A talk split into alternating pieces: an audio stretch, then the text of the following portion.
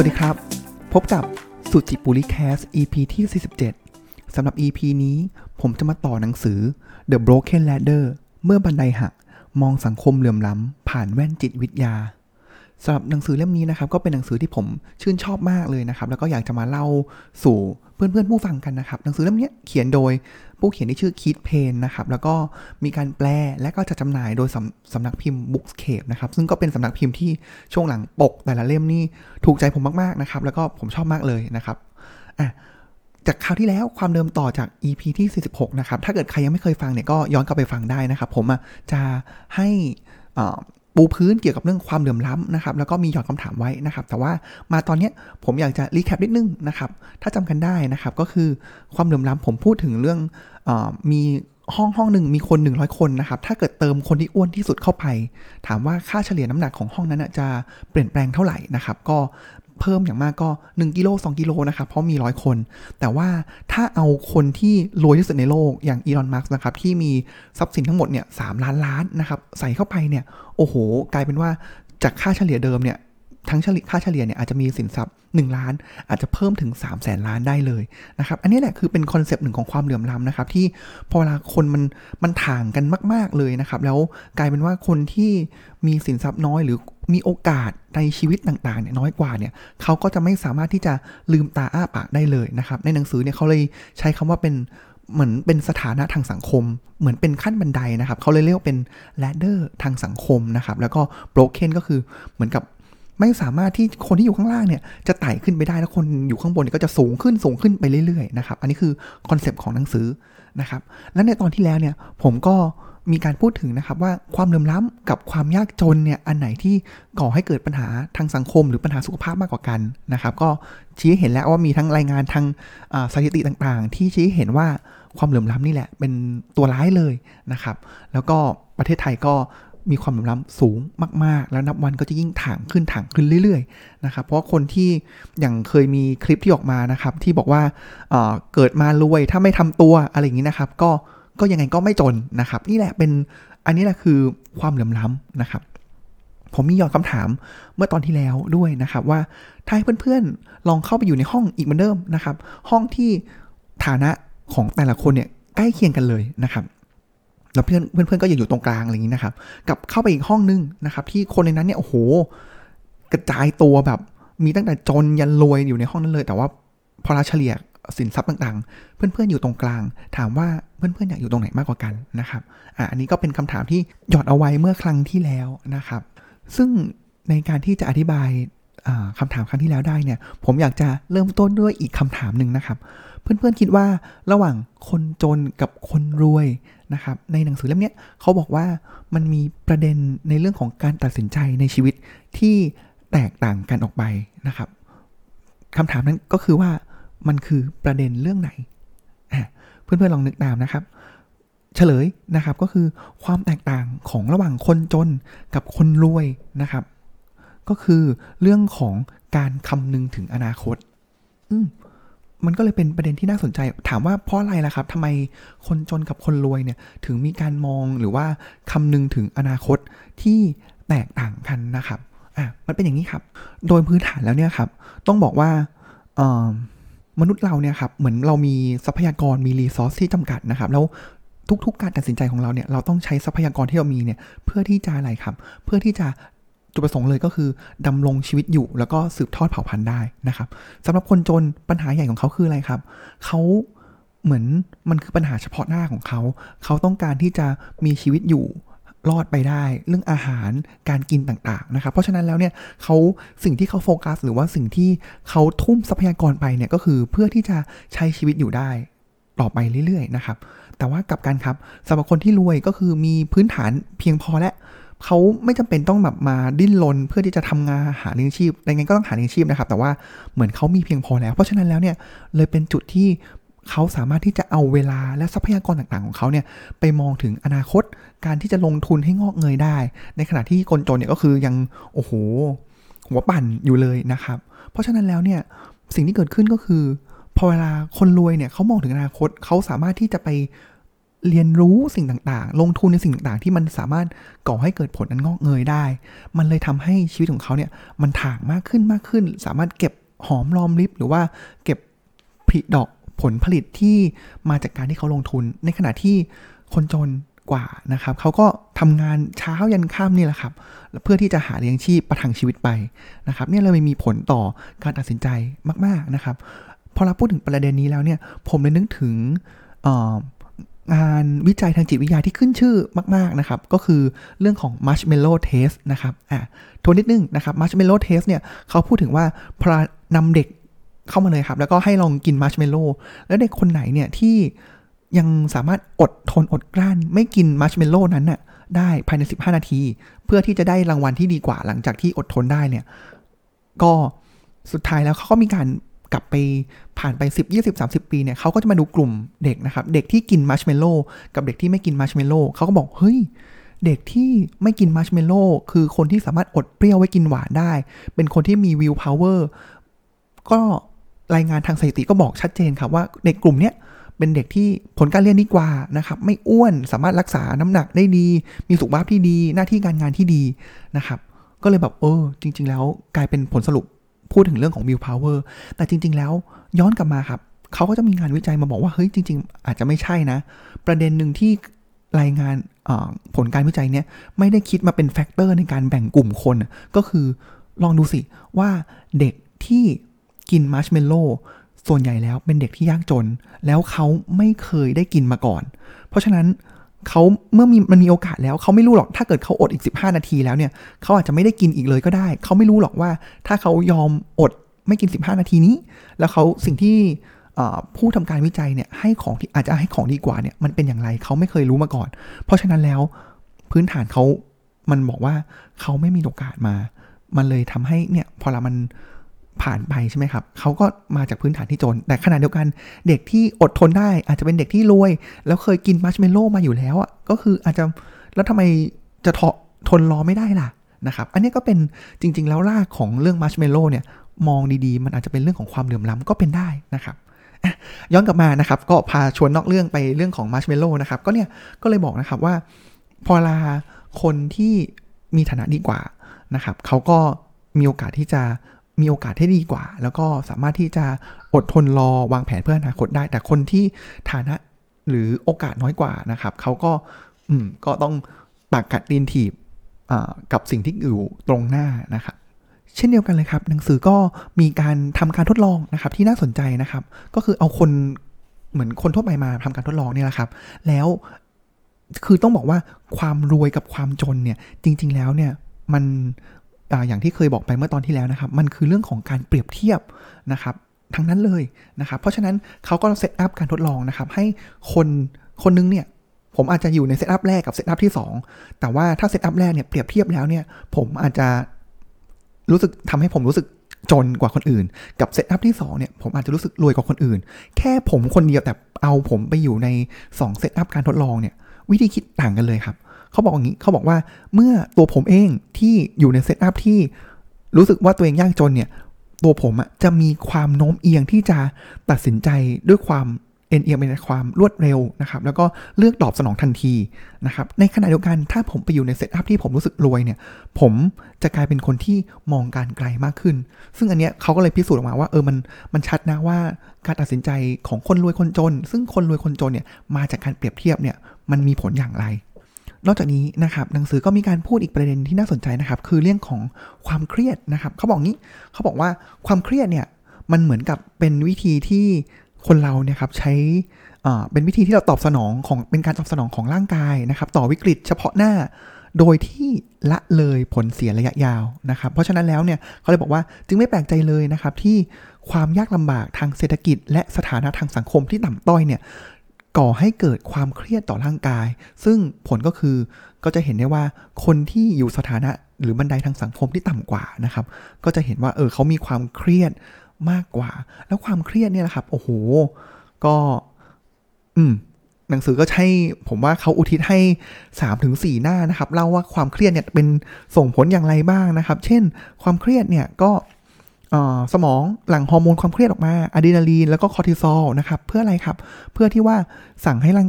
หลังจากหลั่งมาแล้วเนี่ยเหมือนเป็นการเตรียมร่างกายให้พร้อมต่อสถานการณ์ตรงหน้านะครับ เพราะฉะนั้นสิ่งที่เกิดขึ้นก็คือร่างกายเนี่ยก็จะหลั่งกลูโคสโปรตีนต่างๆเนี่ยที่สะสมเนี่ยหา อาหารจากอาหารเนี่ยครับอยู่ในเซลล์เนี่ยครับออกมาในกระแสเลือดนะครับ เพื่อให้สามารถเปลี่ยนเป็นพลังงานได้ จินตนาการว่าสมัยก่อนเราเป็นมนุษย์ถ้ำนะครับ ได้ยินเสียงแบบในพงหญ้าที่เรามองไม่เห็นเนี่ย เราก็ต้องแบบเฮ้ยเครียดแล้วแบบตระหนกตกใจแล้ว เราต้องเตรียมตัววิ่ง เพราะฉะนั้นการที่เตรียมตัววิ่งได้เนี่ยร่างกายก็จะมีการปล่อยพวกพลังงานต่างๆเนี่ยเข้ามาในกระแสเลือดนะครับ เพราะฉะนั้นสิ่งที่เกิดขึ้นก็คือมันก็จะไปเมื่อ ปล่อยน้ำตาลออกมาในเลือดแล้วเนี่ยครับมันก็จะไปยับยั้งการทำงานของอินซูลิน ทีนี้นึกออกไหมครับว่าเกิดอะไรขึ้น เครียดบ่อย มันก็จะทำให้ร่างกายเนี่ยเป็นเสี่ยงต่อเบาหวานได้นะครับ แล้วก็นอกจากนี้ก็จะเป็นเรื่องของไอตัวคอร์ติซอลหรือว่าอะดรีนาลีนเนี่ยก็ไปกระตุ้นหัวใจให้สูบฉีดทำงานนะครับ เพราะฉะนั้นถ้าเกิดมีการตีบตันของเส้นเลือด ก็อาจจะเป็นเรื่องของสโตกได้ หรือว่าอาจจะเป็นการหัวใจวายได้นะครับ แล้วก็เป็นเรื่องของการดึงน้ำออกจากร่างกายต่างๆนะครับ แล้วก็มีกระตุ้นภูมิคุ้มกันนะครับ ให้พร้อมที่จะทำงานตลอดเวลา เพราะฉะนั้นก็อาจจะมีผลต่อเรื่องของการที่เราแพ้ภูมิคุ้มกันตัวเองนะครับ หรือเรื่องของอหยุดการทำงานของการย่อยอาหารนะครับเพราะฉะนั้นอาจจะเหมือนเป็นคนที่ถ้าเครียดเนี่ยเด็กที่เครียดเนี่ยจะเติบโตช้านะครับเนี่ยนะครับก็เลยบอกว่า เนี่ยมันพอมันเป็นผลเริ่มมันมันเริ่มเห็นที่มาที่ไปชัดนะครับ ว่าคนที่อยู่ในบันไดสังคมต่ำใช่ไหมครับหรือแบบต่ำกว่านะครับเขาก็จะมีความเครียดสะสม แล้วความเครียดหลังเนี้ยนอกจากจะทำให้เขาเนี่ยไม่สามารถที่จะตัวเขาเองเนี่ยไม่สามารถหลุดพ้นจากวงจรนี้ได้แล้วเนี่ย ในขณะเดียวกันความเครียดสะสม มันทำให้ร่างกายเขาก็สุดลงเรื่อยๆเรื่อยๆนะครับ เห็นแล้วเป็นยังไงบ้างครับ เรื่องของความเหลื่อมล้ำมีผลต่อร่างกาย มีผลถึงเรื่องของการตัดสินใจนะครับ ต่อไปครับอีกมุมหนึ่งครับที่จริงๆแล้วมีหลายมุมนะครับ ผมอยากจะเอามาเล่าในมุมที่น่าสนใจนะครับรู้ไหมครับว่าความเรื่องสถานะทางสังคมเนี่ยก็ส่งผลต่อความเชื่อได้นะครับ ต้องปูพื้นอย่างนี้ก่อน ปูพื้นว่ามนุษย์เราเนี่ยเป็นมนุษย์เป็นสิ่งมีชีวิตที่ชอบเปรียบเทียบอยู่แล้วนะครับ แล้วก็ชอบเหมือนกับมองหาแพทเทิร์นของสิ่งต่างๆนะครับ เช่น ยกตัวอย่างเช่นง่าย ๆเลยนะครับ เราขับรถไปแล้วเห็นก้อนเมฆสวยนะครับอะเราจะมองว่าเฮ้ยอันนี้เหมือนรูปสัตว์หรือรูปเหมือนกับอะไรต่างๆนะครับ และมีงานวิจัยหนึ่งนะครับเขาบอกว่ายิ่งคนเราเนี่ยถูกกีดกันถูกทอดทิ้ง หรือว่าถูกมองว่าเราเนี่ยมีสถานะที่ทางสังคมที่ต่ำกว่านะครับ เรามักจะมีความรู้สึกเชื่อมโยงกับสิ่งรอบตัวต่างๆนะครับ แล้วก็ เรื่องของพระเจ้าเชื่อในเรื่องของพระเจ้าผีปีศาจแล้วก็จะดูว่าเหมือนกับ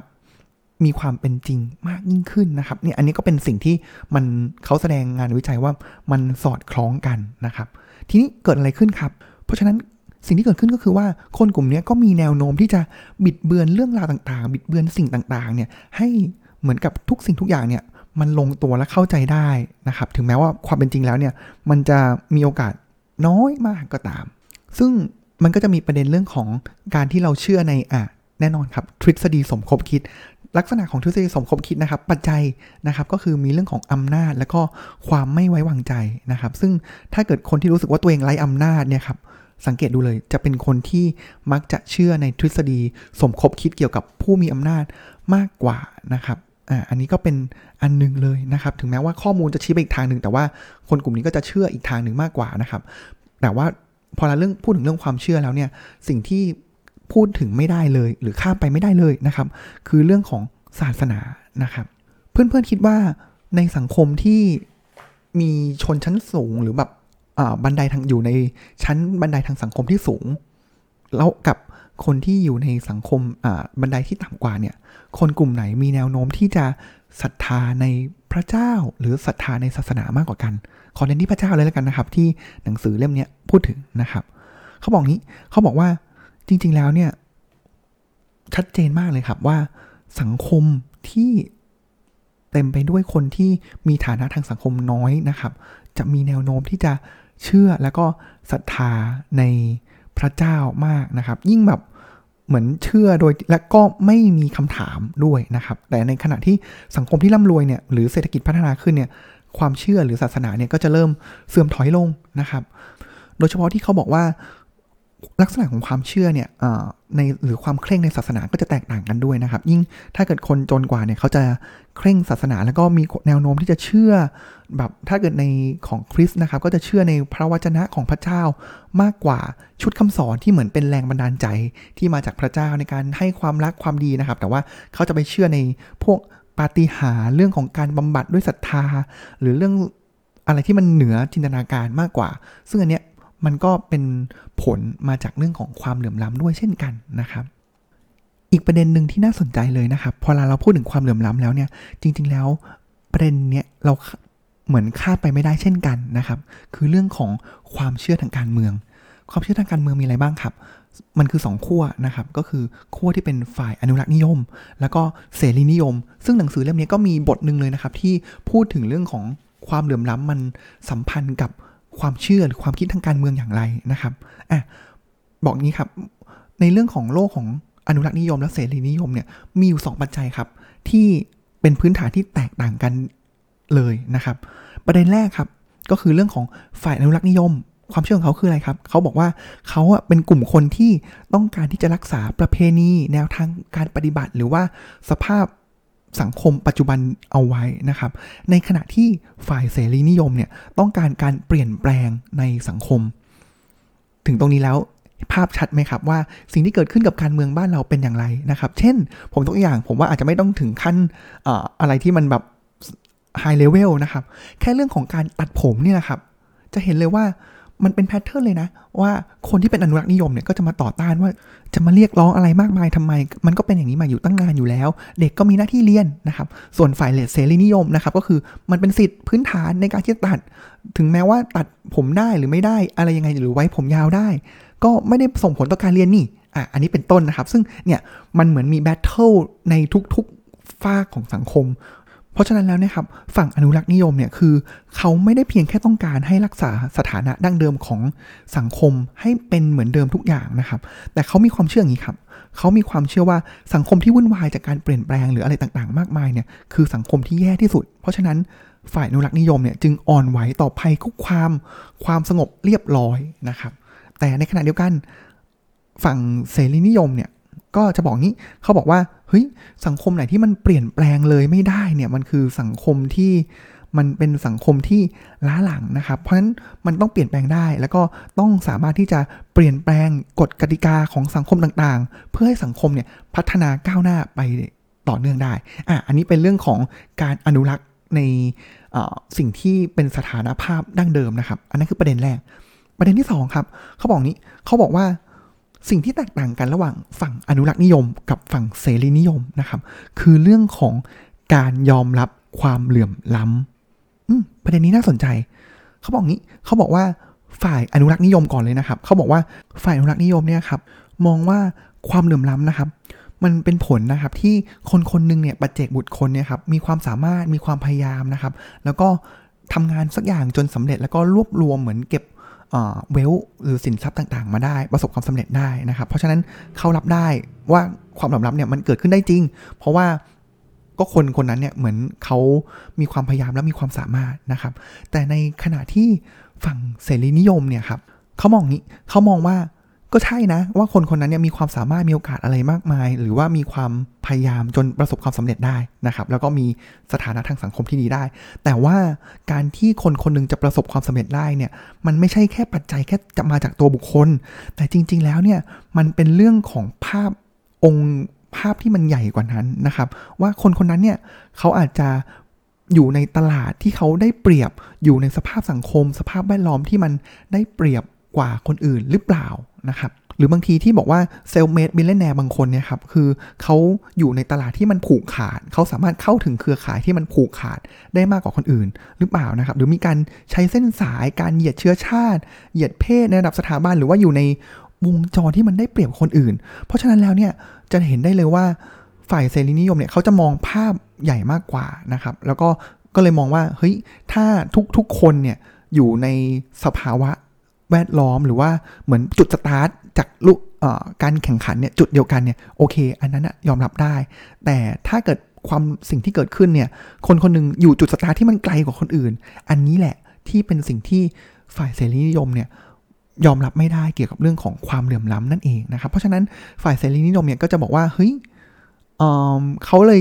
ไม่ได้เชื่อในถึงแม้จะเรียกว่าเป็นเสรีนิยมนะครับ แต่ว่าเขาก็ไม่ได้เชื่อ ในตลาดที่เป็นตลาดเสรีนะครับ เพราะเขาบอกว่าเออมันเสรีมันไม่ได้มีจริงนะครับ มันยังมีเรื่องของความเหลื่อมล้ำมีความผูกขาดอยู่ เขาเลยเชื่อว่าถึงแม้ว่าจะเป็นเสรีนิยม แต่ก็มองว่าเรื่องของกลไกภาครัฐที่ต้องมาทำอย่างไรให้ทุกคนเนี่ยมีจุดสตาร์ทที่เท่าเทียมกันนะครับเนี่ยก็จะเป็นแนวความคิดที่แตกต่างกันระหว่างฝ่ายอนุรักษ์นิยม และก็เสรีนิยมในแง่ของความเหลื่อมล้ำซึ่ง พูดง่ายๆนะครับก็คือฝ่ายอนุรักษ์นิยมเนี่ยมักจะให้ความสำคัญกับปัจเจกบุคคลมากกว่าระบบนะครับแต่ว่าเสรีนิยมเนี่ยให้ความสำคัญกับระบบที่เป็นธรรมนั่นเองนะครับ ซึ่งเป็นไงบ้างครับมาถึงตรงนี้แล้ว